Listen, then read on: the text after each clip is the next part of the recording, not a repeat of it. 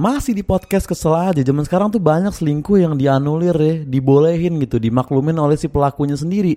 Misalnya pelakunya cewek. Biasanya pembelaannya tuh Ya habis gimana? Dia lebih perhatian dari cowok gue Atau dari suami gue gitu. Dan kalau pelakunya cowok Biasanya pembelaannya Ya gue kan belum nikah bro. Gue belum main serius-serius Gue sama cewek gue Jadi gue masih ke sana sini. Kan selama janur kuning belum menggoblok lo. Itu manusia juga bro. Lu mau gak kalau digituin balik tolol. Dan ini biasanya orang-orang yang cakep gitu Cantik banget Atau kayak ganteng parah atau emang sukses atau banyak duit nah orang-orang yang kayak gitu mereka dapat anugerah gitu dapat dapat kayak apa ya keberuntungan tapi malah dipergunakan untuk seperti itu saya anaknya menyakiti orang lain demi kenikmatan mereka sendiri dan dinormalkan gitu. Eh tuh gara-gara lu sering lihat di film-film atau orang sekitar lu pada kayak gitu juga bukan berarti selingkuh itu sekarang udah jadi normal. Kali lu tuh tetap orang jahat anjing. Lu tetap nyakitin manusia lain yang sayang sama lu dan mungkin lagi mikirin lu di rumah sedangkan lu lagi enak-enakan ya mungkin in the hoy sama cowok lain atau cewek lain di luar sana. Lu gila men ya walaupun ya walaupun walaupun walaupun gue sekali sih pernah sih dulu tapi udah itu sekali doang. Gue nggak akan ulangin lagi. Dan di saat sekali kali itu pun juga gue tahu kayak aduh gue parah nih gue parah nih gue putusin cewek gue nih gitu.